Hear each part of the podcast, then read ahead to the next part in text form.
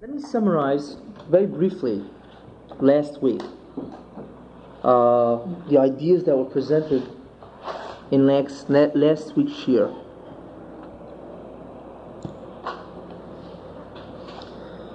What's important to remember, or rather, what have we covered until now? In order to that shouldn't get confusing. What have we covered until now? First, we went through the idea of Odom Vekayan and uh, demonstrated the idea of the concept of Mashiach in Odom, and that's how it really began, and then also Kayan. Then again, after that, we went into the idea of Yosef and Yehuda, and again, how you see the continuation of the theme of Mashiach. Then after that, we went into the idea of Moshe Rabbeinu and Mitzrayim, the, the Jews in Mitzrayim. Again, you see the continuation of the idea of the fundamental uh, tasks, the Mashiach. Then I, I, uh, I began speaking about what is the structure of the Mashiach in Ruchnistige terms, and I had gone to explain on that. And that, of course, enables, it sheds light on a lot of different events once you understand the the uh, structure spiritually of what's happening with the Mashiach. One can understand a lot of different ideas in Tanakh. And then last week, what I had gone into is the interpretation of history, the phenomena of history, the events of history, as nothing more than that which is based on two different ideas. This is what I had gone into last week. In other words, I had gone into the idea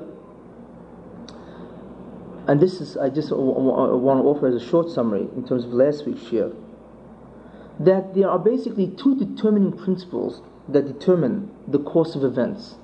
It determines human history. The first idea is that every event expresses the gilui or the hester, the amount of gilui yuchudoi of the Rebbeinu Bria, or its opposite, the amount of concealment or hesti yuchudoi of the Rebbeinu and the Bria. And that, of course, depends on the mitzvahs and the chatoim of the Jews. Therefore, history always reflects that changing status, that status of how much Gilun and Hester is there as a result of the mitzvahs and the or mitzvahs or the chatoim of Jews. The second fundamental principle is that all events at the same time that they're expressing the status or the state of Hester and Gilui is also stating another idea. And that is the idea of the two tikkunim, which I had mentioned. The two ideas, the two tasks. And uh, uh, of the fact that, you know, all, history expresses the, these two ideas and how they are to be fulfilled by the Jews. Since the Jews are the nation selected, which I'll go into today more, much more in depth, to be involved with being masakin, the chet of Adam Rishon, which is a kilkel, and the original chassan of Adam Rishon, which what which is what he was born into. The Jews were created were uh, were the people chosen to actually correct those two situations. Therefore, history is always involved in giving them at any historical point the ability to masakin those two inyanim, as well as their own contributions to chet, which Jews keep always, unfortunately, adding to. Jews, unfortunately, do chet, so therefore history gets worse and worse in terms of more hester, which means more evil and so on. So therefore Jews not only have to masakin the inyanim of Adam, but also the contributions that they keep making as a result of the chatoim. So therefore we see that history is determined by two fundamental ideas, and I cannot under I cannot uh, overemphasize the importance of what I'm saying now. That all history can understood in terms of how it reflects the amount of Hester and Gilu in the universe because of the mitzvahs of Jews or Chatoim of Jews. And again, that history must, every historical event has the proper situation or opportunity for the Jews to be masakin the different inyonim, the two inyonim that have originated from Adam Rishon, as well as also being masakin their contributions to Hester, which is their own chatoim. Every Hester means concealment. To, Now, So therefore, those are the two fundamental ideas that all history reflects the Gilui Hester A, and B that every stage of history must have a situation where the Jews can masakin the different inyanim of Adam and their own contributions to the Chet. And therefore, history allows them to have those tikkunim. Okay? Those are the two fundamental ideas in history. Like I said before, I can't overemphasize the importance of those two principles. Now, in order to masakin the inyanim, okay, I had mentioned that the first of the inyanim is to be mispashit kedusha, to spread holiness throughout. Okay, and I'll explain that more detail. The second was to subjugate the Yetzer Hara, the Sitra Achra, under Kedusha. It means to subjugate him, make him a tool for Kedusha. Don't allow him to win. Okay?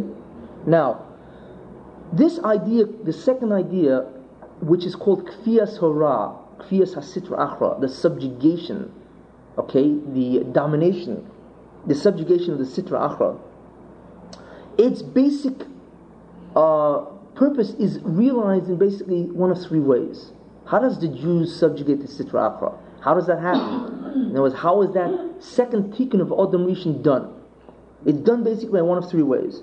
The first way is that when the Jews are in within these klippas, within the goyim, and these goyim are generally the representatives of the Sitra Achra because they they do exactly what the Sitra Achra wants them to do because that's what they freely choose. So therefore, they are a tool in his hands. So therefore, when Jews are in living among the goyim, and this is exactly what's been happening for the last two thousand years, that's why this second tikkun is almost outweigh the first tikkun of, tikkun of Hispashis. That will take place really in Yemais HaMashiach. But right now, for the last two thousand years, we've been trying to correct the power given to the Sitra Achra as a result of Adam Rishon's Chet, as well as the, all the Chatoim of the Yidden. So therefore, that is generally done, this Kfiyas Ra is generally done in one of three ways. That a Jew should, has to try to remain a tzaddik under the Goyim, remain, maintain his tzidkis.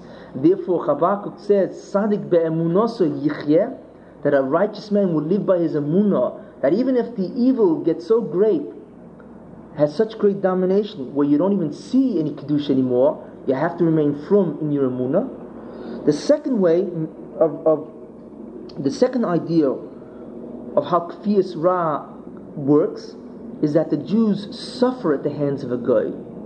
That's the second way. So therefore, what a Jew does when he suffers at the hands of a guy is that the all the power given to the Sitra Achra, and therefore which gives the power of the guy to subjugate the Jews, Jews is dissipated. Because once you give him the power, that's it. So what else does he want? I mean, you've given him what his due is. He's done it. He's he's put Yisurin to Yidden, which is, of course, the Einish of he, that's Hesti Yehuda, as I had mentioned previously. So then what else does he want? So therefore you dissipate his strength by suffering at his hands. So therefore the second way of being Kfiyas Ra, subjugating evil, is to suffer at the hands of evil until you've dissipated all his power. So that's the second way. And the third way, of course, of the dissipation is the fact that evil itself proliferates more and more. So again, it dissipates its power because that's what he gets as a result of chatoim of Adam and, and, of the Jews. So therefore, the fact that there's such a tigburis hurrah, a proliferation of evil throughout the Bria, again dissipates his power. Now, just to make a timely a comment about the Yisurin, once we understand that Jews suffering Yisurin is part of the second tikkun of Kfiyas Ra, and we this has been going on for the last 2,000 years, we can understand now that the Rebbeinu want, wants apparently to speed up the Geula, to speed up the messianic process. So what he's done is he's taken the Jews and he's given the Yisurim which are incredible, and that of course is the Holocaust. That the Holocaust is the second tikkun in an incredibly short amount of time, and unfortunately, it, it of course is the uh, the aftermath is, is of course is uh, horrendous in that way. But the the second tikkun of Kfiyas Ra, that's the way you take away the power of the Sitra Achra by suffering at his hands. Unfortunately, of course, that, that is really what the Holocaust has been. So the Rosham took the Asurin, which is really the the way the Jews are being mechapa or rather the way they're being masakin that kfiyah is through Yisurim. And he took the Yisurim that perhaps should have been spread over 100 years or 200 years, and he put it in six short years or whatever. And therefore, the tremendous Yisurim that the Jews have gone through as a result of the Holocaust has been an incredible tikkun for the whole idea of Kfiyas Ra. That's the toiv that has come out of it. Unfortunately, the Jews, of course, are masaking it through their own Yisurim. And the reason why they are, if you recall, that the, the Rebbe has given three ways for a man to get Olam Haba, which means that he's given three ways to be Megala Yehudai. One is mitzvahs, second is tshuva, and the third is Yisurin. If a person does mitzvahs, great. If he doesn't do mitzvahs, so the Rebbe has given another way, tshuva. If he does tshuva, he can still get Olam Haba because that's still Gil Yehudai. What happens if he does neither? Then the Rebbe gives him Yisurin. And that's a third way of getting Olam Haba, and I discussed a long time ago how Yisurin is Megali Chudai. But in any case, Yisurin is the last method and the least desirable method in terms of what the Rebbe wants. However, it is a method that works. Yisurin. So therefore, in the second tikkun of Kfiyas Ra, either you remain at Tzaddik, which is what? The first two, mitzvah tshuva, and if you don't remain at Tzaddik, then the second way is, or the third way is, Yisurin. So in other words, Kfiyas Ra itself has three ways either do mitzvahs and tshuva in among the, within the goyim, which means that you maintain your tzidkus through tshuva or through mitzvahs and tshuva. That's a desirable way of taking away the power of the sitra achra. And if you don't do that, then you have to use a third mechanism in the second tikkun. The third mechanism is yisurin in the second tikkun, which is kfiyas ra. So therefore, unfortunately, that's what the basic method the Jews have been doing for the last 2,000 years is going from one country to the other in terms of expulsions and pogroms and so on. They have also been doing the second, the, the, uh, the other method of tzaddik, the mitzvahs and tshuva, because Klal Yisrael has been doing a tremendous amount of tzidkus also, even though they've gone to all the goyim, they have never forsaken the Torah and so on. However, unfortunately, the Yisurin has also been a method which has been always with the Jews, and Yisurin is the tikkun of the is the Yisurin is the third method which the Jews use as a tikkun of the uh, as uh, in order to masaken the second tikkun which is subjugate the evil. Therefore, and the Holocaust just as an example is one of the very significant ways how the Yisurin of the Yidden has been masaken the uh, the uh, inyan of Kfiyah which is the second task of man. Now, this is basically the idea of history once you understand the process of Mashiach. In other words, what we realize now is a very interesting idea. And again, I cannot overemphasize. History is nothing more than the ongoing attempt at man to masakin the ideas or the two, two ideas in Adam Rishon plus his own contributions to the kilkel. That's all it is. That's all the Rebbe wants the entire history is nothing more than to give man. Originally it was Adam, and now it's Yidden. They are the ones who have the tikkunim, not everybody else, which I'll go into later. So therefore, history is nothing more than the attempt to furnish man the framework by which he can masakin everything in the bria, the chesan of Adam and the kilkel of Adam, plus the kilkel of the Jews' own contribution. And all history is that kind of an image. And if you look at Jewish history that way, you mamish can figure out and see the turn of events as t- as the entire uh, era of course, the entire ongoings of Jewish history. So therefore, we see that the Mashiachin, Mashiach ben Yosef, which is what, or Mashiach ben David, which is involved in the idea of Hispashtus Kedusha, to spread holiness throughout, and the Mashiach ben Yosef, who is involved in the Kfiyas Ra, that these two individuals really present two different ideas, two different tikkunim, which goes throughout the Bria. That's the idea. That is the fundamental ideas in the Bria, what the Rebbe wants. Those are the fundamental tasks of the Jews. And it's done through mitzvahs, tshuva, and yisurin. And the task is either to be mispasha kedusha or to be for the ra tachas kedusha. This is the entire idea in a very succinct summary. You know, so uh, I hope it's understood or appreciated the significance of, of this entire summary in terms of what it really means. It's, it's the clue, It's the key to understanding the entire 6,000 years of man's history. In other words, this is the internal design of history. That's really what it is. So it will be very profitable, of course, for everybody to go into history and now look at it this way. And that's exactly what I'm doing. I've gone through Adam and Cain, I've gone through Yosef and Yehuda, I've gone through Moshe Rabbeinu and the Jews in Mitzrayim, and we see, lo and behold, these two tikkunim keep going. Okay? Right now, what I'm going to do is begin the next topic. Again, the Shtalshlus, the evolution or the continuity of this idea throughout history, and I'm going to backtrack a little and go into the entire idea of the Ovus. The Ovus. Avram, Yitzchak, and Yaakov, and especially I'm going to dwell on Yaakov and Esav. What is Yaakov and Esav all, really all about? And most people have no understanding. It's learned in a very superficial way. Well, in general, Torah is learned in a very superficial way.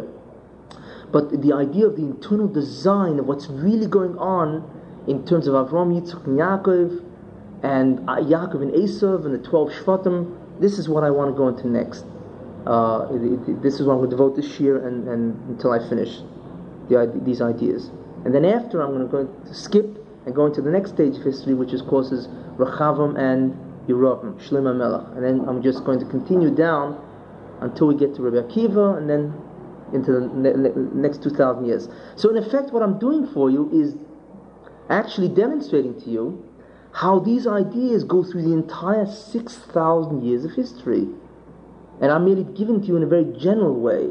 Of course, hopefully, people will themselves will go back into the Chumash having this internal design, having these keys, and you'll be able to see the incredible beauty of Chumash, Torah, as Mamish the Psukim show you, which I will be demonstrating as we go on. Now, let's go back now into the Ovas, because that's really where we're up to. We're now into the idea of the Ovas. And the question, of course, is what is this all about? Why are there no Jews, or rather, why are there no Goyim? There's only Jews. What is the significance of the Jews? What, what does it mean by to be a Jew? And what does it mean to be a Goy? What is really all these ideas really all about? And how do we understand in terms of the actual uh, uh, course of events as we see in, in Torah itself? And how do you see it, mamish in the psukim, where you can look at the pasuk on one level and it's one story, which is usually, of course, the way people learn, and then you look at another level and it's a completely different story, which means that you were learning Chumash apisuid in terms of the secret ideas of what's going on in the Chumash. Now, in order to understand the Ovus, we have to backtrack again to Adam, because in order, in order to get that overview, we have to backtrack to Adam. Now, it's very important to understand that uh, uh, these, this idea. There's a medrash that says that, and I had repeated this previously, but now I'm really going to go into the depths of it and so on. The Medrash says that the Rosh made a Tanai, a condition with the Bria. What was that? He said, if Israel accepts the Torah, mutov, good. If Israel does not accept the Torah, then I'm going to restore the Bria to Toyu Vavohu. I'm going to bring it back into the chaos that it should have been. Why? Because what is the Rosh really saying? If there are in, if there is an individual or individuals, that's what Israel means. Doesn't mean Jews. It means any individual who will make an agreement with me to do my will, and if I will give Mo'il Mabor, good. Then I'll do that. If not, then the whole universe is not justified. It's not justified in terms of creating it. So therefore, Yisrael means any individual. Yisrael means Yosher Kel, righteous of God, which means an individual who is righteous, who does what the Rebbeinu Shalom wants, mitzvahs, whatever the Rebbeinu Shalom wants. Ratzon Hashem. That's Yoshokel. Therefore, if there's an individual, individuals who are Yoshokel, means that that's they'll do the will of God, then it was worth creating the universe. That's the whole point of it. That a person should work, labor, and then get a ulam in order to avoid nam sufak. If it doesn't work, then there's no point in the bria. So then, mach of the whole world. This is the what the Medrash says. What do we see? we see that the, the, the concept Yisrael does not mean Jews. It means an individual or individuals who are righteous. Okay? That's a very important idea to understand. Now, this idea, Yisrael, really devolved on Adam. He was the first man. So he was the first Jew. in quotations. He wasn't a Jew because there was no such thing as a nation different from other nations. All men were supposed to have this. The universal man was Adam.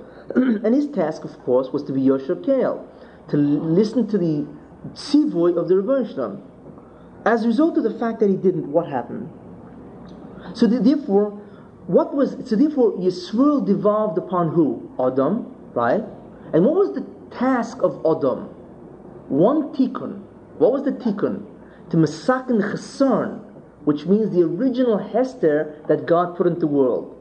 That was the, the job of Adam, and, he, and, and it of course manifests itself in terms of a tree and the Eitzah and the Nachash and so on, which of course is really this whole Bechina, which I explained before in the, in the ideas of Adam Rishon and the, structure of man psychologically. But in any case, this was Adam's task. It was, and this, and this task is called Tikkun of Kedusha, the correction of the amount of holiness beside in terms of the idea of Ispasht B'chol Madrig that Adam Rishon was supposed to reveal this Kedusha, which means to reveal the presence of God, Gili Chudai, right?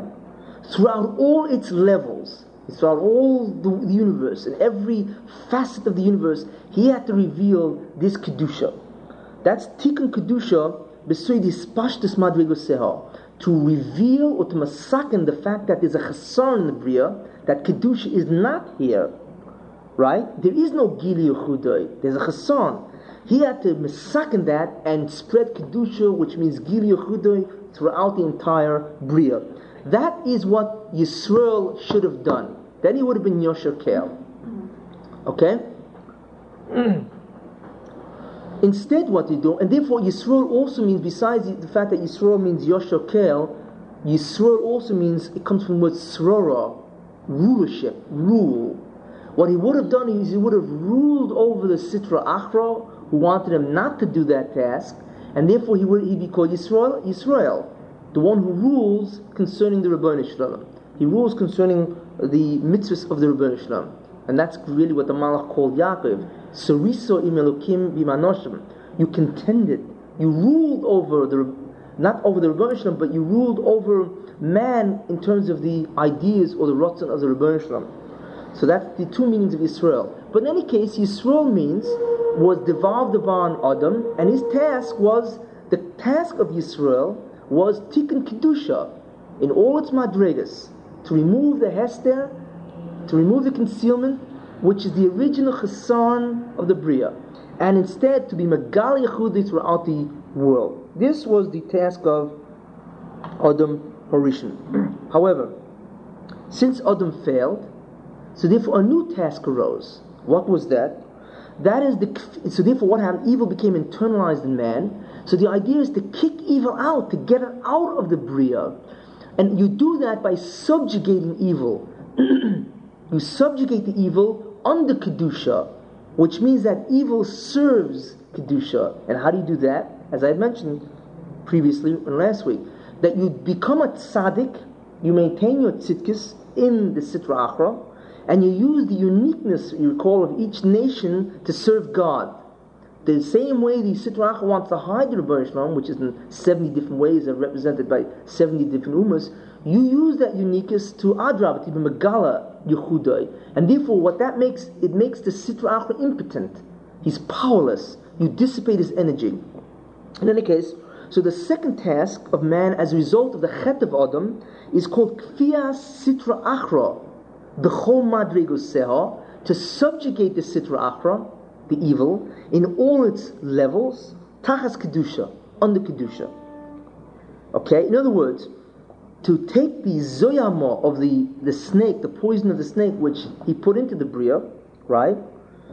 the tumor which he put into the bria, which means the hester of the Shalom in the bria, that's how it manifests itself, to take that and to remove it, to remove that hester, that zoyama, or the kilkul, because it's damage, because that's man's contribution to the amount of hester. That's man's damage. So therefore, kfiyah sitra means to remove the zoyama, the tumor, the kilkul, whatever you want to call it, and therefore, or the hester, and to restore the giloi the way it was before Adam Rishon's Chet, and then to do the first task, to be Mespashet Kedusha throughout all the levels.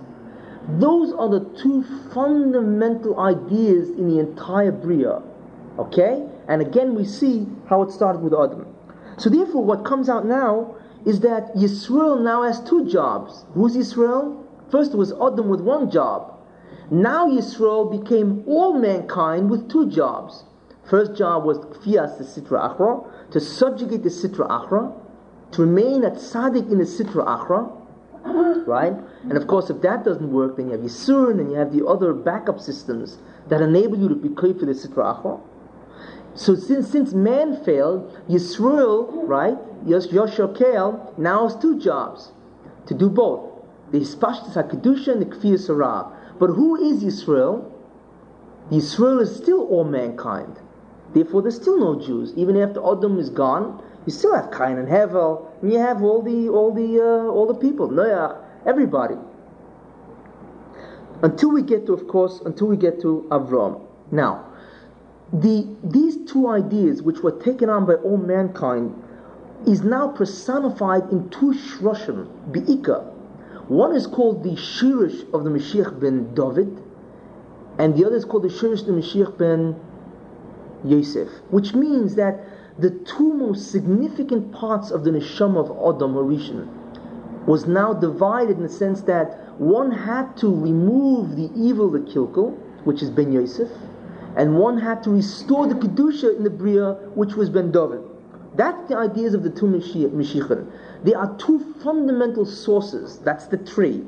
The tree itself, in order to keep the work going, can mispash it or go out into many shroshim. Remember the ruchnistige, uh, the, the spiritual structure of the Mashiach?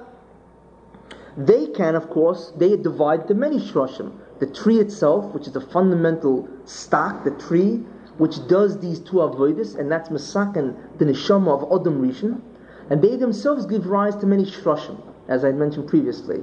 Either you ben Yosef or you ben David, you're into the two different kinds of tikkunim, which affect the neshama of Adam Rishon, from which both emanate, and therefore there's a tikkun to the bria. Now, besides the asoid of either side, ben Yosef ben David, besides the shroshim of either side, ben Yosef or ben David, and of course only those either Yesoid or the Shroshim can be Mashiach itself, because he's the one who finally wraps up the job. Besides this, Klal Yisrael is also in one of the other tikkunim. Every Jew is either in the category of Ben Yosef or in the category of Ben David. That's where every Jew fits, except he comes from other parts of the neshama of Adam Rishon. But the whole source of the whole job to correct this is from the Shroshim, which uh, from the Yesodis, the tree, which are the shroshim, which are the branches, and then you have all the other branches, all the other things coming out of the tree, all the leaves and so on. That's the rest of Klal Yisrael. So therefore, the truth is that all Jews are involved in that avodah, the avodah of either kfias, the sitra achra, under the kedusha, which stems from the aspect of the neshama, the yisod and the shirish of Ben Yosef. So they revolve out of that or they're involved in the tikkun of Ben David, which is that Yisoid no Shroshim, and they're involved in Mispasha Kedusha. So it comes out that the task of the Meshichim, whether it be the Yisoid or the Shirish, and the task of all Klal Yisrael is in one of those two directions. And therefore, of course, history always puts Yisrael, or rather the Rebbe always puts Yisrael in one of those two directions. Either you're being Mispasha Kedusha by spreading the name of God, by learning Torah and spreading it, Marbet's Torah, and so on, throughout the entire Bria, or you're always contending with evil, in evil, either by being a tzaddik there or by suffering at the hands of evil. You one or the other. So therefore, all Jews are involved in those two tikkunim, but they derive, or but they are all uh, nitzutzim sort of, or they all derive their ability to masakin from the original shroshim, which arrives their strength from the two fundamental yesodis, Ben David or Ben Yosef. And both of these two Yesodis are embedded in the neshama of Adam Rishon. See the way it goes? And therefore, uh, uh, this is the, so this is the structure. Now, before the Jews came along, that idea of the Yesodis, Ben David ben Yosef, as well as the Shroshim, as well as the Klal Yisrael, if you want to look at that, was Goyim. There was no such thing as Jews. In other words, everybody was involved in those two tikkunim. All mankind was involved in those tikkunim. So therefore, you'll always find before Avram that there was always a Mashiach ben Yosef and Mashiach ben David, like I showed you, Cain and Hevel. Okay. Then you'll find also that there were different shroshim. You'll find also, well, not not Mashiach because that would have been the end of the tikkun. That then therefore there wouldn't Mashiach. But you'll always find Yisudis and Shroshim, and you'll find that the rest of the people are contending with one of these two ideas. This is the way it should have been, and the world all mankind should have then finally been massacring these nyanim, right? Taken away, dissipated all the power of evil, and therefore mispashet kedusha, and then you would have had Yemos HaMashiach. And you know who would have been Yemos HaMashiach? Who would have been the subjects or the true objects of Yemos HaMashiach? Of course, all mankind. That's what should have been. Because they would have been involved in all these both tikkunim of what has to be done as a result of Adam. However, mankind failed Nobody was doing it. We had Yechidim that was doing it. Very few people. Like Noach was a Sherish in Mashiach ben Yosef, and he failed to influence the generation, and so on. You didn't, but the, the generation itself was not really doing it. You had Shroshim, you had Yisudis, but you didn't really have, or you rather, you just had the Shroshim, but you didn't have anybody really following it. So therefore, the Rebbe decided that he's taking it away from mankind because they refused to do it. He's taking away he waited 20 generations from Adam to Noach and then from Noach to Avram, and nobody responded to the call of being masakin or contending with evil, not listening to evil, which means on our level, doing the mitzvahs and stop pandering to evil thoughts and desires and stop doing chatoim. That's what it means in human level in terms of the avodah. But in terms of what the avodah does, the avodah is masakin those ideas, so therefore nobody was listening. Until we came to, of course, until we come to Avram Avinu. Now, when we get to Avram Avinu, Avram was the first one, really, who began doing it in a tremendous sincerity and a, a, a tremendous amount of uh, application of these two ideas. Where do we see that in the life of Adam, uh, of excuse me, of uh, Avram Avinu? Now, by Avram, by Avram, what we see happening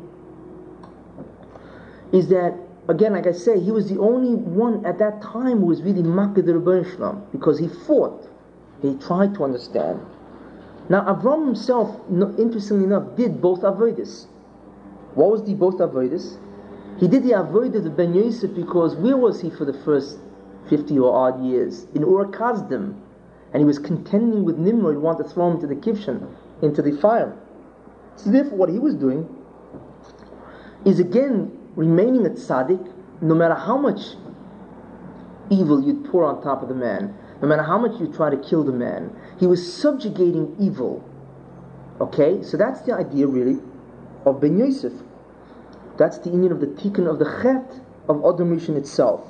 In other words, Ur Kasdim, which represents the Klippas, means the that was the basic locale of civilization at that time, right? Those are the Klippas. In Ur Kasdim, it's uh, Iran. I think it's where Iran is. Yeah. His method of being koifer the Sitra Achra, of course, was stand up to Nimrod and all his people there, and Ta'afa became believe in the Rabban Islam. This was the idea of really Ben Yosef. After he left Ur Kasdim, what was his next job? To spread the idea of the Rabban throughout the Bria to be mafasim the Indian of the Rebbe That's why it says Avram made Geram uh, Sarah made uh, Geras and so on, Geras and so on. So therefore, what they were trying to do is mispashit kedusha. That's the idea of who? That's the idea of Ben David. To go throughout the world, then to spread the name of the Rebbeinu Shalom. So we see that Avram was really involved in the shirish of Ben Yosef and Ben David. And the truth is that Avram really, Avram Avinu had both. He was a shirish really of Ben Yosef, and he was a shirish of Ben David. Memele, he was really involved in both ideas. The Ika, however, of Avram was really Ben David, because he was chesed. Avram was chesed, kindness. And chesed is synonymous with Ben David. Okay? Which I'll explain a little more later. So therefore, the Ika of Avram, of course, was chesed, which really means that Avram, in his in his essence, was really a shirish of the Mashiach ben David to mafarish the Rebbeinu throughout the Bria. But he also had some of the category of Ben Yosef. And that's exactly what he was doing. Now, once he did that, what did the Rebbeinu do? He said, Ah, you're actually doing my work. Therefore, with you I will make a covenant, a bris ben Absaram. And that's what begin, that is the, the significance of the bris ben Absaram is that the Rebbeinu Shalom now makes a covenant, agreement with Avram, that you will be masakin those inyonim, A. B. That your children will be masakin those inyonim, and C. That only your descendants can masakin, no more goyim. The Rebbeinu Shalom took it away from the goyim and he gave it to Avram and his descendants to masakin those two inyonim, which again is the major task of all mankind.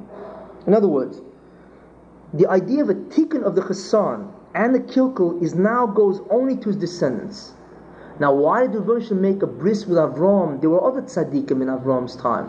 Malki Tzedek, Noach, there were other, although Rosh made a bris with, uh, Noach and so on, but there were Shem V'Ever, there were other tzaddikim in the time of Avram who were also doing these ideas, misaking these tikkunim. Why did he make it only with Avram? And the answer to that is because only Avram, the Roshim felt that only in Avram would he make sure that his descendants would do it also. That's why. And the Roshim is reveals that idea when he says, Leman, because Avram will give it to his children after him, that's why I'm going to make a bris with him. Truth is, he could have made a bris with others. But what the Russian wanted is not only the individual to masakin, because it needs more than just Avram, as we see clearly that it needed until the Jews in Egypt. So he wanted an individual who would make sure that his descendants would also do it. And apparently nobody met that test, only Avram. So he said Avram, I told Avram, Bris ben Absaram, therefore you are now the tikkunim of the Bria, rests in you, which means that that's the contract. You do my avodah, which is the tikkunim, right? Kfiyas Ra after the Chet of Adam Rishon, and also Hispashtas HaKedusha, which is what Adam Rishon should have done. That task is now only to you, to your descendants, and to nobody else. Therefore, so we see therefore that the name Israel went on who? On Avram Avinu. No more the, the name Yisrael go on the Umas Oilam. The name Yisrael now goes only on Avram Avinu. But he was not called Yisrael. That remained for Yaakov, which we'll see. However, so so then what? Besides the bris of Absalam, the um, the name must change to indicate that. If a man enters significantly if, into a contract with Rosham, he must be called something also. He becomes Yisrael, but the Rosham does not call him Yisrael yet. He waits till Yaakov, which we'll see. But he's got to change the name of Avram, and he does. What does the Rosham do? Of course, he gives him the bris, which is the sign in flesh of the entire covenant between a man and the Rebbe Shalom. That is the Yisui, the sign.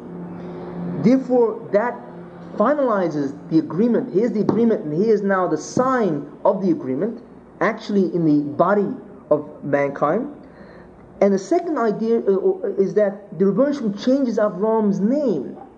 What does he change it to? Until now, Avram was called Avram, Aleph Beis Resh Mem, which means Av, the father of Aram, of Armenia, means uh, Iraq, means Ur Kasdim. He's only a, a father. It was he was the it was the place where he came from derived their sustenance from the kedusha of Avram, but that was only a local. It was only a local uh, father or authority or ruler. Now he became Avraham. Forget the resh because that remained. But Av Roham is Aleph Beis Resh, forget, and Mem. So it's Av Hamoin Goyim. He became the father of a multitude of nations. He now became the father of all mankind. Why? Because if he was going to masakin those Nyanim, that would correct the Bria, right? And who would benefit? All mankind. So therefore, all mankind is blessed through you because you're the one who's going to masakin it. So therefore, Avram did have a name change. That no one was the father or give the hashpah to Aram from where he came. Now he would be the father of all mankind, which means that he would be masakin those tikkunim, and all mankind would benefit. Therefore, and that's the contract. Therefore, he's called Avraham. This is the idea why he was called Avraham uh, instead of Avram. Now, now, not only did that name change, of course, occur to Avram, it also occurred to Sarah, because she was also part of the Tikkun, which means that until now she was called Sarai, my princess, with local. Now it's Sarah, the princess, general, throughout the entire Bria. So therefore, Avram got a name change and Sarah got a name change to reflect the new contract, which means the new conditions or the new significance of their neshamas. That they have the tikkunim to give down not only to themselves but throughout the entire bria. Now, the Rebbeinu so you shouldn't think that maybe the Rebbeinu he discarded the goyim at that point. Name, he still gave him another chance because the Medrash says that when he was going to give him the Torah, the Klal Yisrael, okay, he went around to each nation of the world and offered them the Torah, and each nation rejected it for whatever reason. Okay? Uh, he gave one to Yishmael, and they rejected it because uh, Geneva, Lysigna, said, well, we steal, we don't want it. He went to Esav, he said, what does it say? So they said to him, what, what does it say there? So he said, Lo Sirtzach, you can't kill. So he said, well, I'm sorry, we live on Achera, we live on killing. And so on. Each nation, he gave it to. And of course, the only nation who accepted it was Klal and they said Naaseh V'nishma. It wasn't only acceptance, it was a superlative acceptance. The way they did it was incredible. But in any case, what, what does that mean? It means that each, what, what it means, you, what, you can learn two different shatim because we don't find that God went around to different nations. What it means is that each nation, perhaps there were leaders in that those people who were trying to, you know, talk about morality and turning them back to the good, and the nation didn't heed. So therefore, that was a chance again for the nation to listen to the right derech. Or what it also could have meant, and this is much more what, what's more problem, is that the Rebbe at Matan Torah went through every nation and looked at its koiches, how low it was in Tumah. And he saw if he gives them the Torah, would they be able to keep it? So he saw that every nation in the world had degraded themselves in terms of their tumah, how much they were a representative of Sitra Achra, to such an extent where even if he gave them the Torah, they couldn't get out of the quicksand. They couldn't get out of the mud that they were in. And the only one who was possible was Klal Yisrael. Even though they had gone through 49 levels of Tumah, which they had done in Mitzrayim, but it was possible for Klal Yisrael to do it. And lo and behold, they did. In 49 days, they made, they made an incredible reversal. Just shows you the koich of Klai Yisrael when it comes to Kedusha. Because, and that's all because of the uh, the hashpor of Avram, Yitzchak, and Yaakov, the ten Shvatim, the twelve Shvatim, and so on. But the Goyim it was seeing Ruchni spiritually that they couldn't do it. So that's what it means. That he went around to each nation to see if they could be involved in the Torah and the Tikkunim. But unfortunately, they had strayed too far. That was the last chance the Goyim had to come back into the fold or to be involved in the Tikkunim to Masakin the Bria. After that, it was sealed forevermore. That that's it. They can no more come back as a nation. They can only come back as individuals if they want to become a ger or a gearist. That's the only. Each person still can do that, be masakin, but no more as a nation, only as individual. Now we begin to see the power of Yisrael. The only nation on earth that can masakin the bria is Yisrael. And tikkun means God coming in the bria and out of the bria. If you recall, I taught many shurim before on Tzimtzum. That's what it means. Through the avodah, you're masakin all the kilkulim and the chesronis of the bria, and therefore you bring the rebbeinu back into the bria. The only ones who can affect the rebbeinu that way is the only ones who have their hands on the lever, and the lever, of course, are is the avodah, the mitzvahs, and so on. But what the lever does is it controls the tikkunim. Means is the bria back in a stage of kilkul or not? The only ones who have that power are Jews. A goy cannot move the or tikkunim not one billionth of a, of a meter. Because that's not his tafkid. That's the tafkid of Jews. They had that until Avram and perhaps even, and of course even until Matan Torah. After Matan Torah, they can make not one move for the tikkun. Only Klal Yisrael does that. That's why Jews are so awesomely powerful. And that's why the whole history is nothing more than to structure itself to make sure that the Jews have their tikkunim to masakin. It's like it's everything is It's like a waiter waiting on Klal Yisrael that they should be able to masakin the Bria. So every historical moment, make sure that it is of that kind of a framework, a situation where the tikkunim of Kilkulim and Chesan will be realized. That's the power of a Jew, which we see once the Rebbe made the bris, of course, with Avram and with no other nation. What would be, therefore, what would be is that the tachas of the goyim is to follow the Jews, to allow the Jews to show them the correct derech, to be involved in that tikkun by enabling the Jews to be masak in the bria.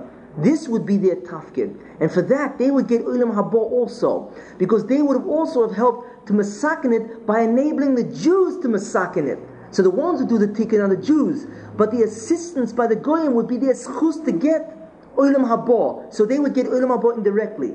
Unfortunately, the Goyim not only don't they assist the Jews, they prevent it, make it impossible for the Jews to do their tikkun. So it wasn't for the fact that the Rabbi Shalom himself has to make sure that history will always make sure the Jews will be masakin, because you can't look for the goyim for assistance. So Rabbi Shalom has to counter the negative effects of a goy and provide the, the uh, possibility of the Jews being masakin the bria. So therefore the goyim kill their own oilam haba by making it impossible for the Jews to be masakin the bria. And if it wasn't for the Rabbi Shalom, that he enables the Jew to be masakin the bria, then there would be never a tikkun. So the goyim, of course, have a murdig murdig claim against them in ulama in, in, and that's the whole Gemara Avodah Zarah that there'll be a tremendous debate between Klal Yisrael and the Goyim and the Goyim will be vanquished because not only did they not masakin help uh, Klal Yisrael, they prevented Klal Yisrael from bringing the tikkunim. Therefore, they had no chelik in Ilam for those Goyim. But for those Goyim who did help Klal Yisrael, they will takabin Ilam Haba as an appendage to Klal Yisrael indirectly because they were an indirect influence on the tikkun of the bria. Now, this week, I just want to give a, a brief review of what we had covered last week. it comes out that there are basically three questions, two of which we have dealt with. When we examine really the uh, Jewish philosophical structure, the Hashkafa system, the first idea is who is the Masakin? Who is that group of individuals which the Rabban Shalom wants that will succeed in tackling the task and overcoming it and therefore getting Ulam Haba? So who is the Masakin? And, we, we, uh, we, and until now, I've spoken about exactly what needs tikkun, what needs a correction. But I'll explain that just briefly later. But in any case, so the first question is who is the Masakin? Who is that group or individuals who have assumed the obligation or responsibility and have entered into an agreement with the Rebbeinu Shalom to do the job that he wants and thereby get Ilm Haba. The second question is what needs tikkun? What is the task? What is the job that the Rebbeinu has designated for this these group, this group to do? What is the tikkun? What is that job? And the third idea is what is the method to masakin? By what method does one actually correct? These are the three questions. And right now, I'm going to quickly review what we have discovered in terms of who is the Masakin, and, and the second is what is it that needs tikkun. And in terms of what is the method, I will go after we finish the others because that, uh, based on that idea, is what the entire idea of Goyim and Jews are, in terms of what is the method. But in any case, we have discovered last week, or we've seen last week, that Yisrael is a concept. The idea of Israel is a concept that is applied to that group of individuals who have assumed the obligation to do what the Rebbe wants. And whoever that group is, that is who Israel is.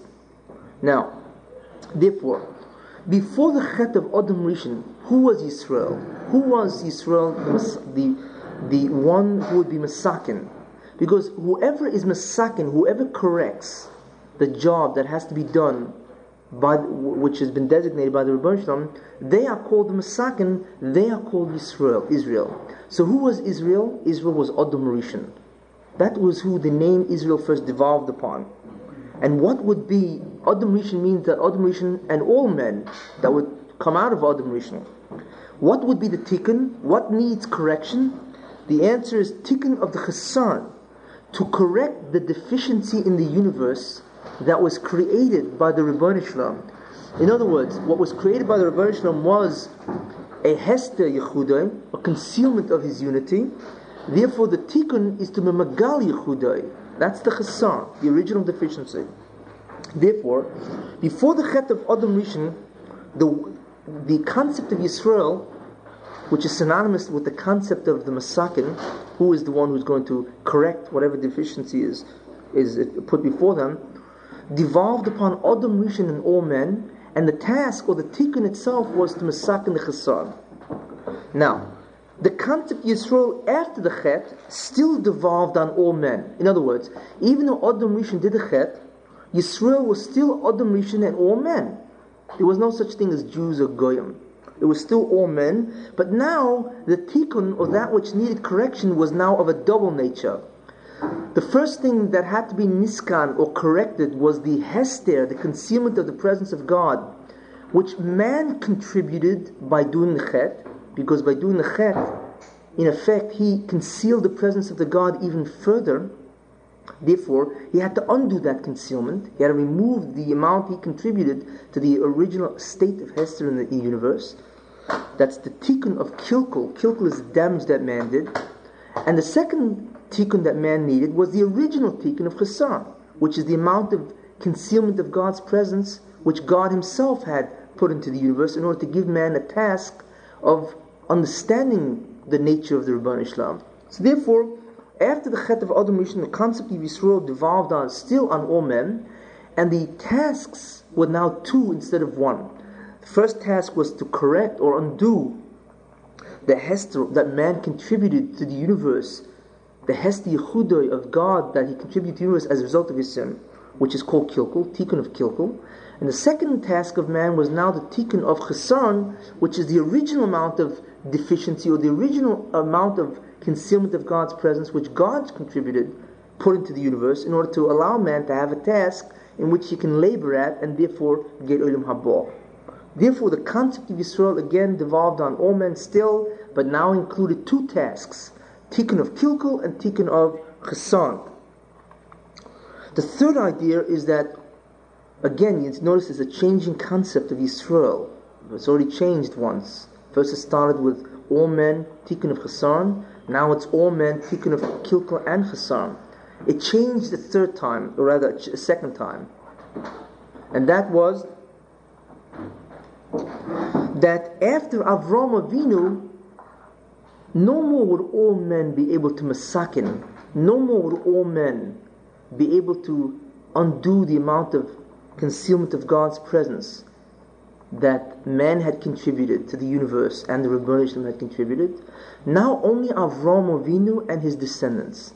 And that is really what the nature of a Jew is. In other words, the concept Yisroel, which means that that group of individuals who assume the responsibility of bringing the presence of the Rebbeinu Shalom into the Bria where all men know of the knowledge of God, that's the task of man, to recognize the supreme authority of the Rebbeinu Shalom, that task would now be done only by Avram, as I had mentioned last week.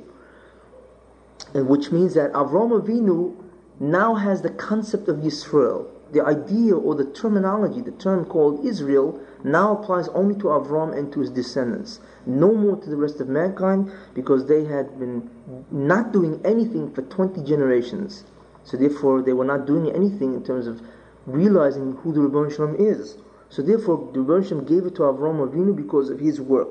Therefore, the concept of Yisrael, since Avram, has now devolved upon Avram and his descendants, namely the Jews. And the correction, the tikkun, that which needs the task, that which needs to be corrected, is the kilkul, which means the amount of contribution that man has done to the concealment of God's presence as a result of his chatoim, and the original chesron, which is the amount of hester of God, God's unity, which had been contributed by the Rebbeinu himself in order to give man the task in the first place. Therefore, we now see that Israel changed in terms of who it changed twice. One was all men and then became Jews. The original task of man was to masakin the chesron, and now it became the masakin the chesron and the kilkul. So this is the changes that had occurred. This I had spoken of actually last week. Now, if you recall, what does Tikkun Chassan and Tikkun of Kilkul mean? Or rather, how does one go about it? As a result of man's sin, what he did is he introduced evil, which is the Yetzer Hara, that Malach which is in charge of all the affairs that try to seduce man into sinning, that influence entered the universe in the form or into the body of man. Before it was a snake and now it became internalized in the body of man. Now man carries around his own evil inclination in his own mind. So therefore, this, wherever. So therefore, the Sitra Achra, which is the Yetzer Hara, or the Malach HaMaves, whatever you want to call them, now is internally in the physical universe itself. Therefore, one must, rem- this was the effect of the Chet of Adam. Therefore, one must remove the evil or the Yetzer Hara, and the way you do that is by battling the Yetzer Hara and subjugating him and using him for Kedusha. That's called Kfiyas HaSitra Achra, to subjugate, subdue the Yetzer Hara and to remain righteous, and therefore then subjugate the Yetzer Hara and he has no more power in terms of his effect. That is the way you are masakin the kilkul. And you masakin the chasan by spreading Kedusha. In other words, once you've battled the Yetzer Hara and you've won over him, you now spread the name of God throughout the entire world, and you promote the belief in God. This is uh, what's called Hispashas Kedusha.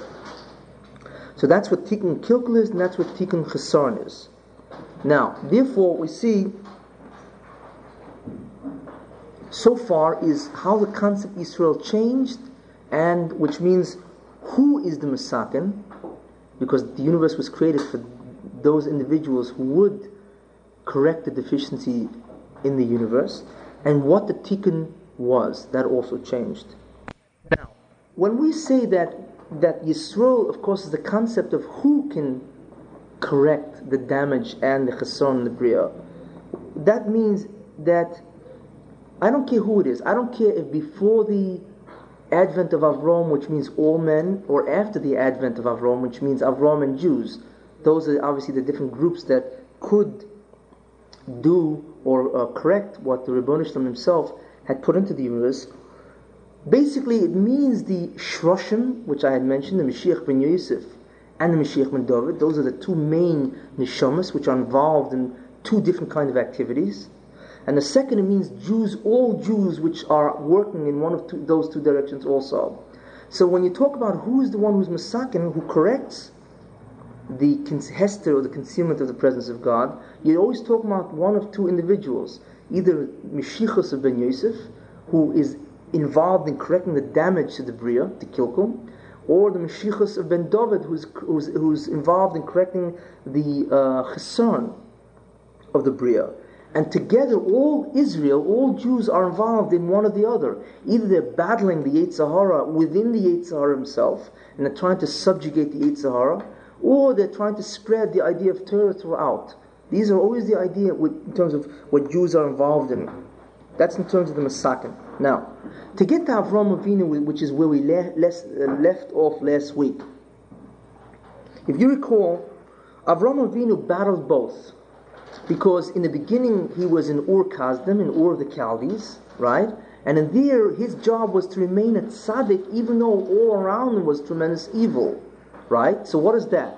That's to battle the Yetzer Hara and to subdue him and to remain from religious, righteous. That's exactly what Avram did. He was in Ur Kasdim. He refused to let the the influence of of Chaldea to uh, uh, to uh, influence him, right? And he battled and remained a tzaddik. So therefore, what was he's doing there was the kfiyas ra was subjugating the evil in Ur Kasdim. The second job, of course, is once he went to Eretz he was spreading the name of God throughout the entire world. Wherever he went, he would always use it as a as a uh, as a uh, opportunity to spread the name of God. This was the whole idea of his Esachnosis Ochem. So therefore, this was the Hispashtis Kedusha, of course, throughout. And this is what the second task which Avram did. As a result of that, we now come to the idea that the Rabban Shalom decided to make a covenant with Avram. What was the covenant that the Rebbeinu Shalom made with Avram? He made an agreement with him. He said, since you are doing the jobs that have to be done, in other words, you are actively engaged in fighting the Yetzer Hara, being religious even in a non religious environment, and you're also spreading the word of God, I will now make the agreement with you that you are the one, as a result of this tasks that you're doing, you are the ones who will correct the entire situation in the universe. Therefore, the Rebbe made the bris bein Absarim, and that's what it symbolizes. That now Avram Avinu and he and he only and his descendants can actually engage in repairing the job that was originally uh, put into the universe, which became the task of man. So this is what the bris bein Absarim signifies. That the concept of Yisrael now devolves only upon Avram and his descendants, which means, remember what does Yisrael mean? That they are the only ones who can masakin the Bria. The Rebbeinu decided to enter into an agreement where Avram and his descendants would be the individuals or group of individuals that would do this job and therefore get Olam Haba. So, as I said, the concept of Israel, Jew, which actually means Israel, actually the concept of Israel devolved upon Avram and his descendants. Now, therefore, the Rebbeinu says to Avram, "V'nivruchu b'cho, and in you shall be blessed all the nations of the earth." Why? Because since you are actually correcting the original state you're bringing God back into the universe, and that is a blessing for the entire universe. And you're the only one who can do it. Therefore, all nations will be blessed through you, because you're the only one who can do it. So, therefore, all nations will receive their blessing as a result of your task of bringing God back into the universe. That's why it's. All the nations will be blessed in you. Now, the Rebbe therefore made an agreement with Avram. What was that agreement? That you and your offspring you and your offspring, you and your descendants, are the ones who will be masakin, correct both deficiencies, right? Which would mean that you will remove the concealment of God's presence and you will reveal the presence of God. That's called Gilui Yichudo, of course, which means the revelation of the unity of God. And as a result of that, you will get Olam Haba. And in Olam Haba, what's that? That you will experience the unity of God in the exact amount that you brought him into the universe. So therefore, that's the agreement. You correct the deficiencies of the universe, the deficiencies being that there is a concealment of my presence. You bring me, you bring me back into the universe. And as a result of that, in Olam Haba, I will, the Rebbe will reveal himself to, the, to that individual in the exact amount that he revealed God to the universe. It's a measure for a measure. Okay? And this is the agreement that the Rebbeinu made with Avram and to all his descendants after him. In other words, you remove the concealment of kilkul, the original damage, and the concealment of chisaron, which is the first damage.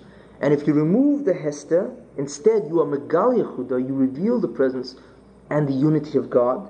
You will experience that unity that you yourselves reveal in Olam Haba. This was the agreement that the Rebbeinu made with Avram Avinu by Bris Bein Absarim. That is the significance of the Bris Bein Absarim. Now, that was the agreement that the Rebbeinu made with Avram. Look at the significance of that agreement.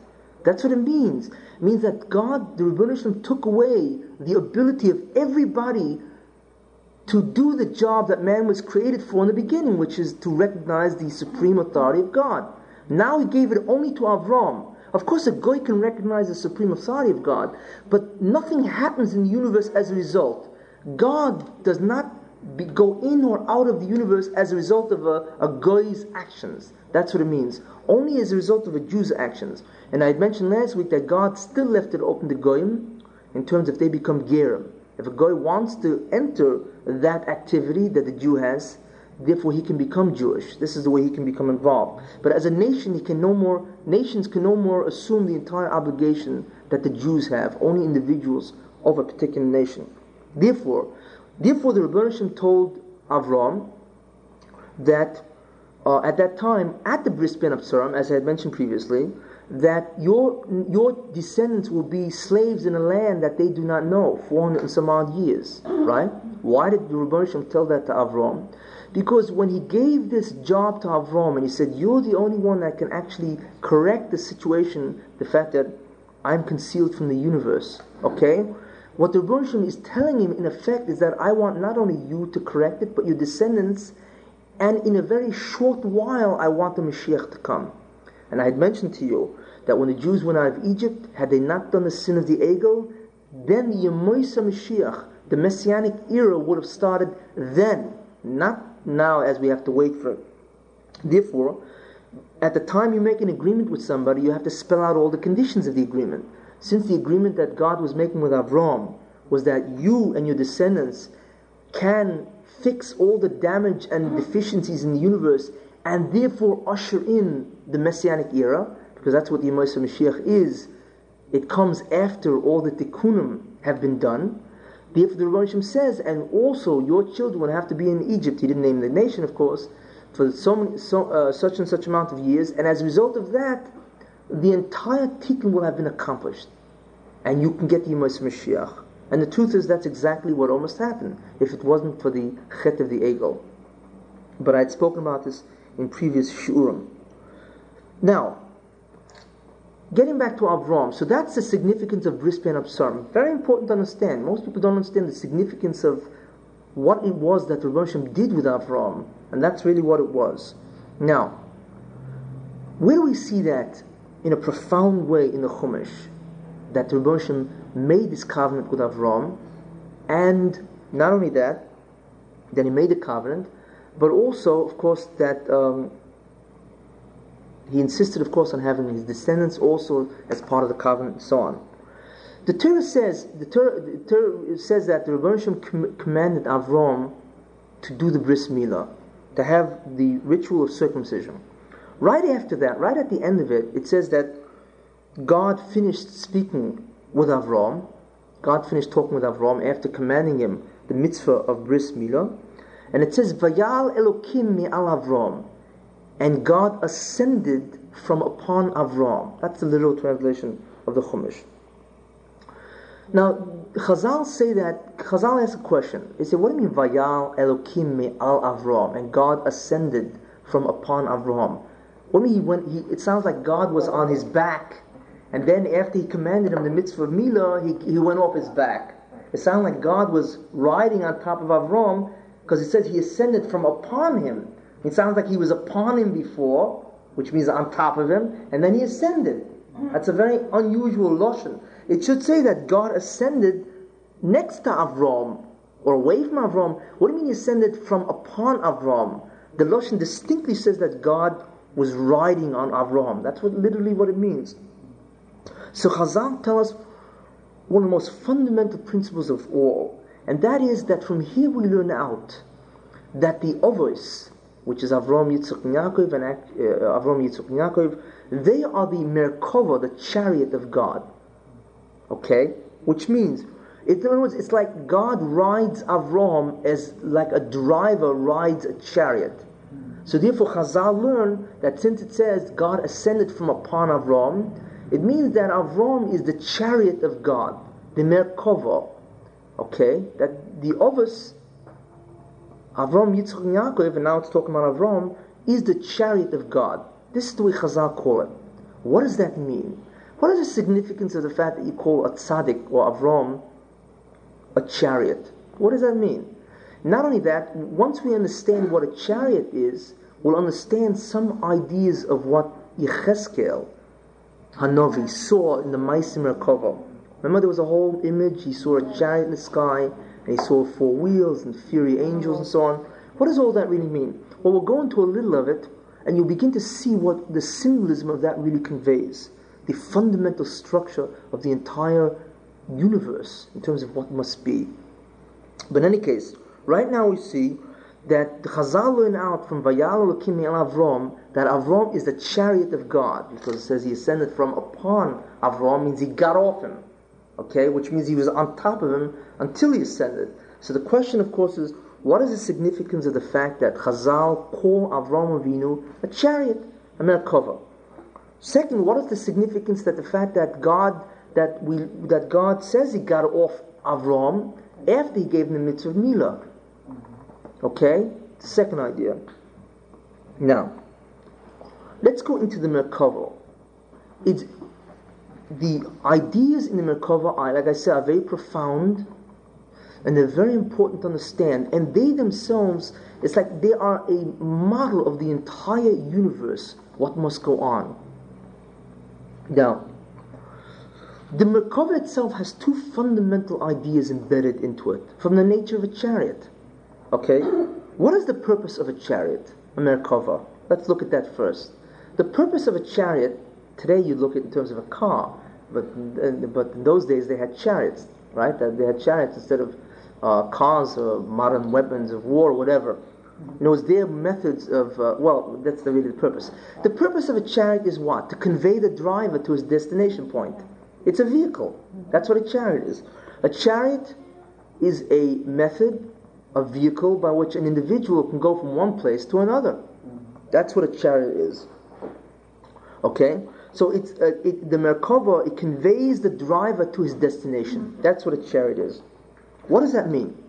Well, who is the chariot and who is the driver? We see that Hashem, the Rebbeinu is the driver, because Vayal, he's the one who ascended, and Avram is the chariot, right? So we see who the symbolism of who the chariot and who the driver is. What does that mean? If the purpose of a chariot is to bring the driver to his destination, right? What's the purpose then of Avram to do to Ribono Shel Olam? Is to bring God to his destination. Mm. What's the destination of the Ribono Shel Olam? To come back into the universe. That the Ribono Shel Olam's presence should be revealed again into the world where it was hidden purposely to give man a, a task to do. So therefore, the idea of chariot is that the Ribono Shel Olam's presence should come back into the world, back into creation, to bring God back into the Bria. This is the idea of what the chariot is. Because the chariot conveys the driver to his destination, and the destination of God, of course, is to where he's not, Kavyochel, because God really is all places, but we do not perceive him in this universe, so therefore it's as if God is not here, so therefore the destination point of God is to come back into this universe, and therefore man recognizes the presence of God throughout all creation. So that is the purpose of Avram, to bring the Rebbeinu back into the Bria. Okay, that's why Avram is a Merkava. He's a chariot because he's the vehicle by which God will ultimately go back into the Bria. Now, when God goes back into the Bria, what does that mean? That means Gil Yehuda. It means the unity of God is completely revealed throughout the entire universe. So it comes out, again, that chariot is a metaphor for the task of Avram. The task or the purpose of a chariot is again to bring the driver to his point of destination. The task of Avram, metaphorically, is to bring God to his destination from where he is not perceived to be, namely this earth and the entire universe, to bring him back into the universe where we perceive the driver, we perceive the unity or the presence of the Rebbeinu. So therefore, that tzaddik is the chariot of God. He's a chariot for God. He is the emtsoi. He is the vehicle. He is the means, the method by which God is revealed in this world and all creation. That is exactly the relationship between the tzaddik and and uh, and the Rebbeinu. Now, besides that, what does that convey?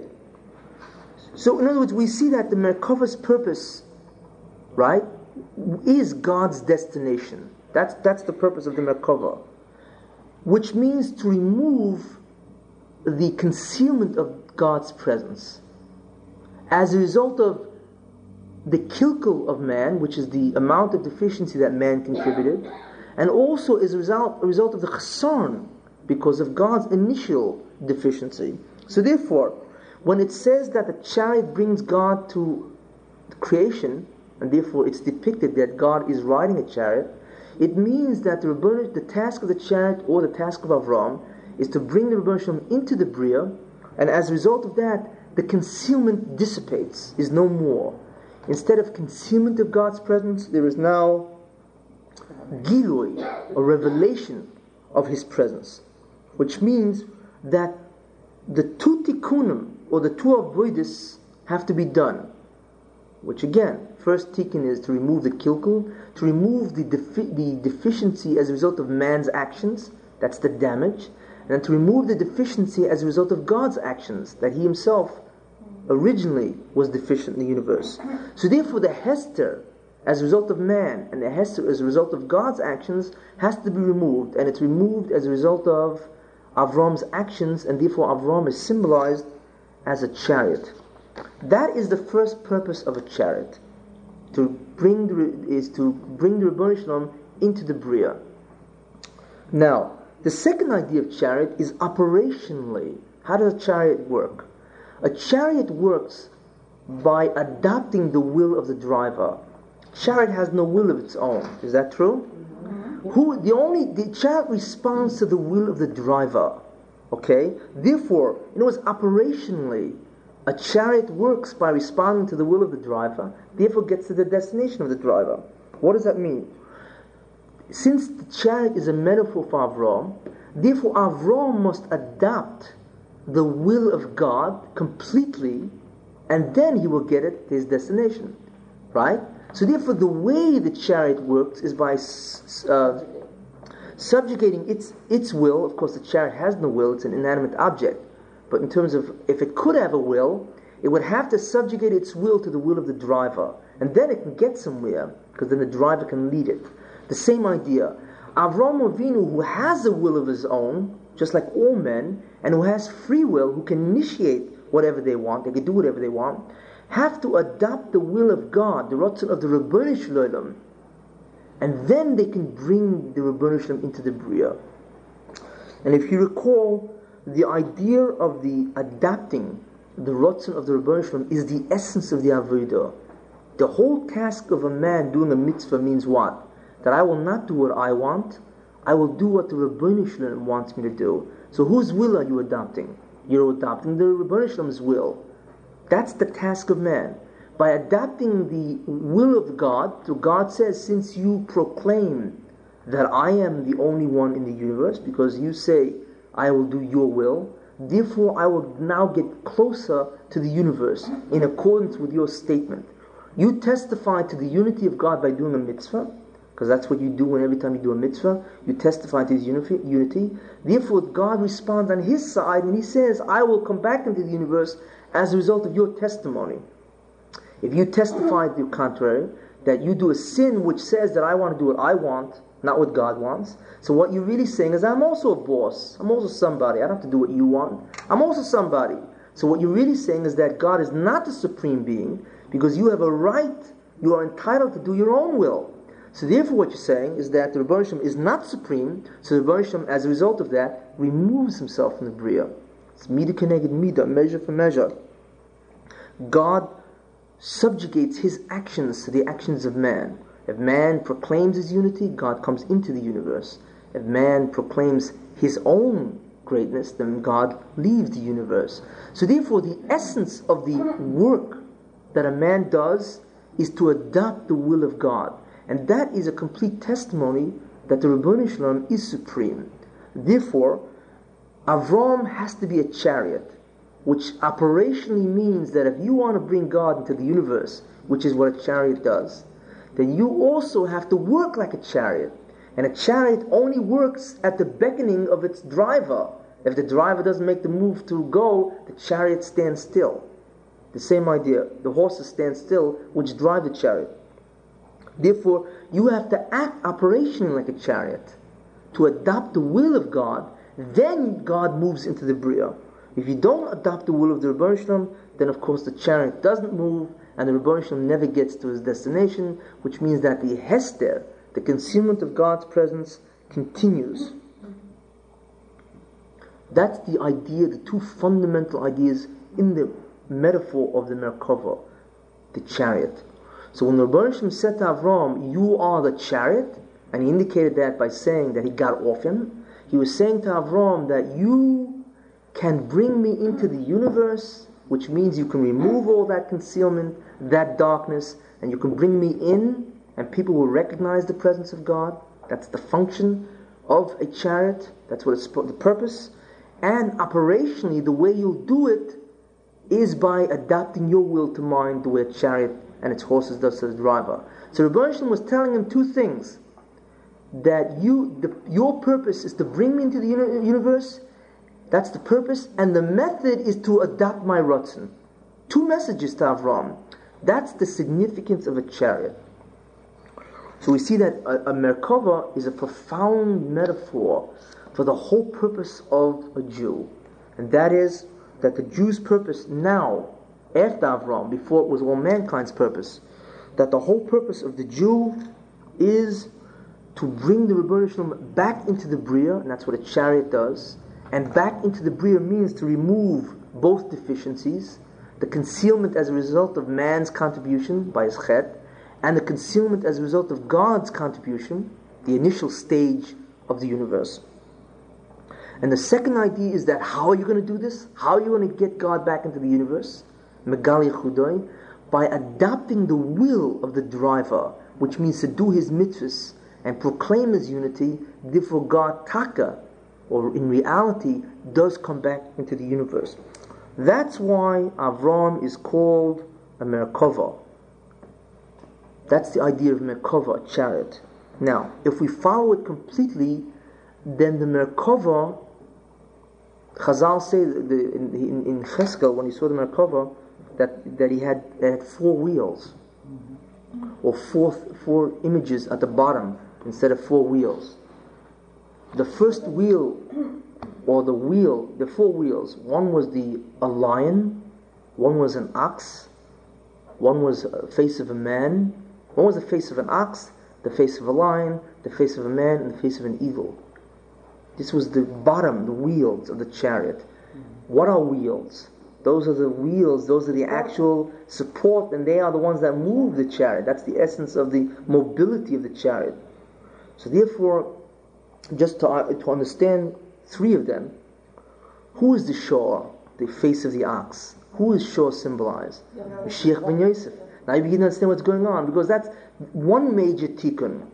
One major task of man is Yosef, is Yosef, which is symbolized by the ox, because you, well, Yosef by Yosef it says B'chor Sharei Hadaloi.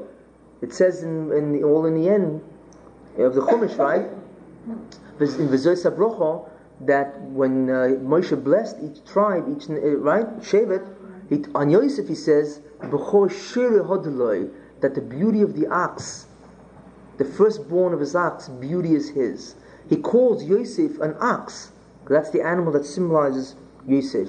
So therefore, shore on the Merkava means the task of what Yosef has to do, which is to remove the damage or the concealment of God's presence that was contributed by man. Why is Yosef symbolized by an ox? What's the purpose of an ox? An ox works the ground. Mm, Remember, plow the earth. Remember what the metaphor by Cain was? What was Cain? Cain was an Oived Adoma. Remember I told you that Cain was an Oived Adoma, he worked the ground? And I said that that was a metaphor for the Mashiach ben Yosef, because the Mashiach ben Yosef works the ground. Why? Because he's got to remove the earth, remove the physicality that man got as a result of his chet. So Shor indicates Mashiach ben Yosef, which indicates the tikkun of ben Yosef, that ben Yosef has to masakin, okay, misaken the kilkul, and the way he does that, of course, is he subjugates the sitra achra, fierce sitra achra. And the reason why it's symbolized by the shore ox, because an ox works the ground just like we see, works very hard. Just like we see that Cain was an Ivid Adoma.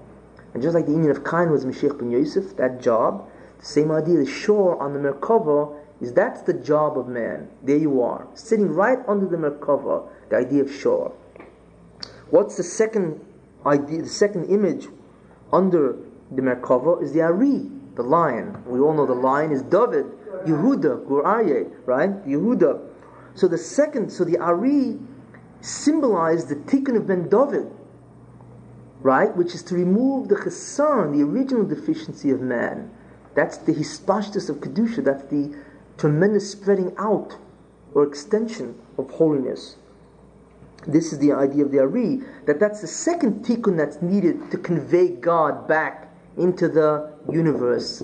First tikkun is Ben Yosef, the second tikkun is Ben David, which is symbolized by the lion, the Ari. Why is the lion, why does the Ari, the symbol of Ben David? Because the Ari proclaims majesty and kingship wherever it goes. The, uh, the lion is the king of the jungle in terms of its incredible, beautiful appearance. It looks like a melech. So therefore, the idea of Malchus is uh, uh, symbolized by a lion. So the, the task of the Mashiach ben David is to proclaim the kingship of God throughout the Bria the malchus of the Rebbeinu throughout the Bria, to spread the kedusha, which is the kingship of God, throughout the Bria. See, so therefore, Shor represents Ben Yosef, which is to work the ground, to remove the sitra achra, to subjugate it. And the lion is to spread, the lion roams wherever he goes, right? He roams through Africa as a king. His pashtus of Kedusha, to spread out royalty throughout the land, just like the lion wanders throughout the land. The lion is royalty. That's why these two animals symbolize the Sheikh ben David and the Sheikh ben Yosef. Or they symbolize the two different kinds of jobs that Jews have to do. That's why God made a lion and made an ox, not the reverse. Not that since you have an ox that works on the ground and a lion that goes around like a king, therefore God used these as symbols for the Mashiach ben David and Mashiach ben Yosef. No. Because two tikkunim are needed, that means working on the ground, which means removing evil out of the body of man, and to proclaim majesty throughout. Therefore, an animal like the lion and the ox were created, reversed. That's where the Torah works. They were created as animals representing those two tasks of the Jew. The third image was the image of Odom, was the face of a man. What does that mean? Because who does those two tikkunim? Who is the instrument, the one who has free will, who has to do these two tasks? Man. That's who has to do it. So therefore the chariot will move as a result of man. So man doing the tikkun of Shor, Ben Yosef, and the tikkun of the Ari, Ben David, that is what moves the chariot, because those are the wheels. That is what moves the chariot and conveys the Ribono Shel Olam into the Bria. And whose face do you think was on the chariot? Whose? It says the face of a man. Mm-hmm. Whose face was that? It was Yaakov. Yaakov. Why was it Yaakov? Chazal say that Yaakov had the beauty of Adam Rishon, right? So therefore, whose face was supposed to be originally on the Merkava? Adam Rishon, right? Because he was the original one who had the term Yisrael. After he lost it, who got it? Who was the one who was called Yisrael finally? Yeah. Yaakov. So therefore, Chazal Marames by telling you that Yaakov has the beauty of Odom Rishon, which means that Yaakov finally internalized or in him gelled the concept of Yisrael, and therefore he was called Yisrael, right? From Odom Rishon. That's why he looked similar to Odom, because he took over what Odom should have done. He became Yisrael. So therefore, the face of the Merkava is no more Adam, it's Yaakov Avinu. And the Chazal say that how we know it's Yaakov Avinu? Because by the Sulam, when the angels were going up by the ladder, when Yaakov had a dream after he went out from Beersheba and he was going to Choron, he slept and he had a dream, the ladder, the Jacob's ladder, right? And he saw angels going up and down, and God was standing on its on the side. So the idea is to the Chazal and Chulin say, Masech Chulin, that the angels were going up and they looked at the Demus, the, the image of Yaakov up in the Mala, which means in the Merkava, and then they came down and they saw him sleeping on the ground. They saw him, you know, so they were, they saw Yaakov in both places, the image of Yaakov. So therefore Chazal learned that the image of Merkava was Yaakov, right? And again, the reason why it is Yaakov is because since Yaakov now has the concept of Israel, no more Adam who had it before, therefore Yaakov looked like Adam, or he had the shufra of the Adam, the beauty of Adam, yet the image was Yaakov because now he was Israel. And what is the concept or the definition of Israel? Those group of individuals who can do the tikkunim, Ben Yosef or Ben David, who can correct both deficiencies.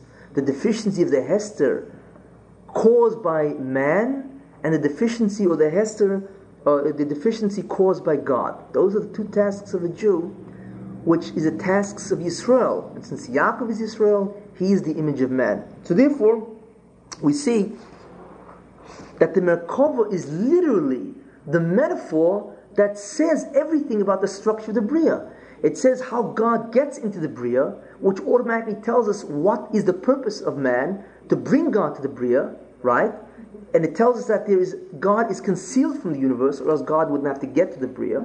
So it tells us the state of the universe, which is an absence of the presence of God. It tells us the purpose of man, or Yaakov, or Yisrael, to bring God into the Bria, right?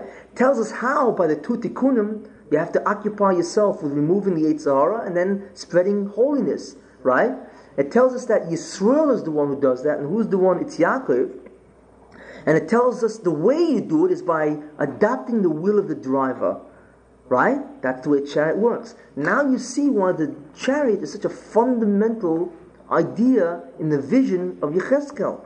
Why a cover. Because what he was looking at was a metaphor that represents the entire structure, the fundamental structure of the, of, of the whole Bria. This is the idea of, of, of, uh, of the Merkava. And why was it said why was it said after the bris? Because that was the agreement. What was the agreement that the Ribono Shel Olam made with Avram? What was the agreement that he made with him? He said that you are the one who's going to do those two tikkunim. You are the ones who are going to bring God's presence and remove both kinds of hesters. The hester contributed by man and the hester contributed by God. You are the one. So if you're the one, then what are you? You are a chariot.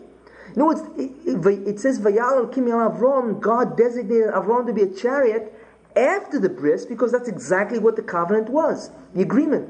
You are going to be the chariot. What is the chariot? The individual who will take God and bring him into the bria. That's exactly what the chariot is. That's why at that point in time, the Rebbeinu told them, "You are the chariot. You have now become the Merkava the, for, for the entire bria. You and of course all your descendants after you. Therefore, what we see so far is that the idea of Merkava coming after the bris is really a metaphoric statement of the entire agreement. And that's why Itaka comes after, that's why Itaka comes after the idea of the bris. So therefore we see that the, the Rebbe essentially made a new agreement with Avram that from now on he and his descendants would be the ones who are going to bring the tikkun, which means they are going to bring the Ribono Shel Olam back into the Bria and no one else. It's important to note that in the Pusik, where it says that Avram became a Merkava, the name that the Ribono Shel Olam uses to describe himself is Elokim, which is the Ribono Shel Olam in his role as a judge. This means that Avram Avinu, he merited to become a Merkava by schus, because of merit. He earned it as a result of his avoidus. It was not given to him freely. That's why the appellation is Elokim, the Midis Hadin, the Rebbeinu in his attribute as a judge. Avram earned it. Therefore, he and his descendants now become the true Mesaknin of the entire Bria.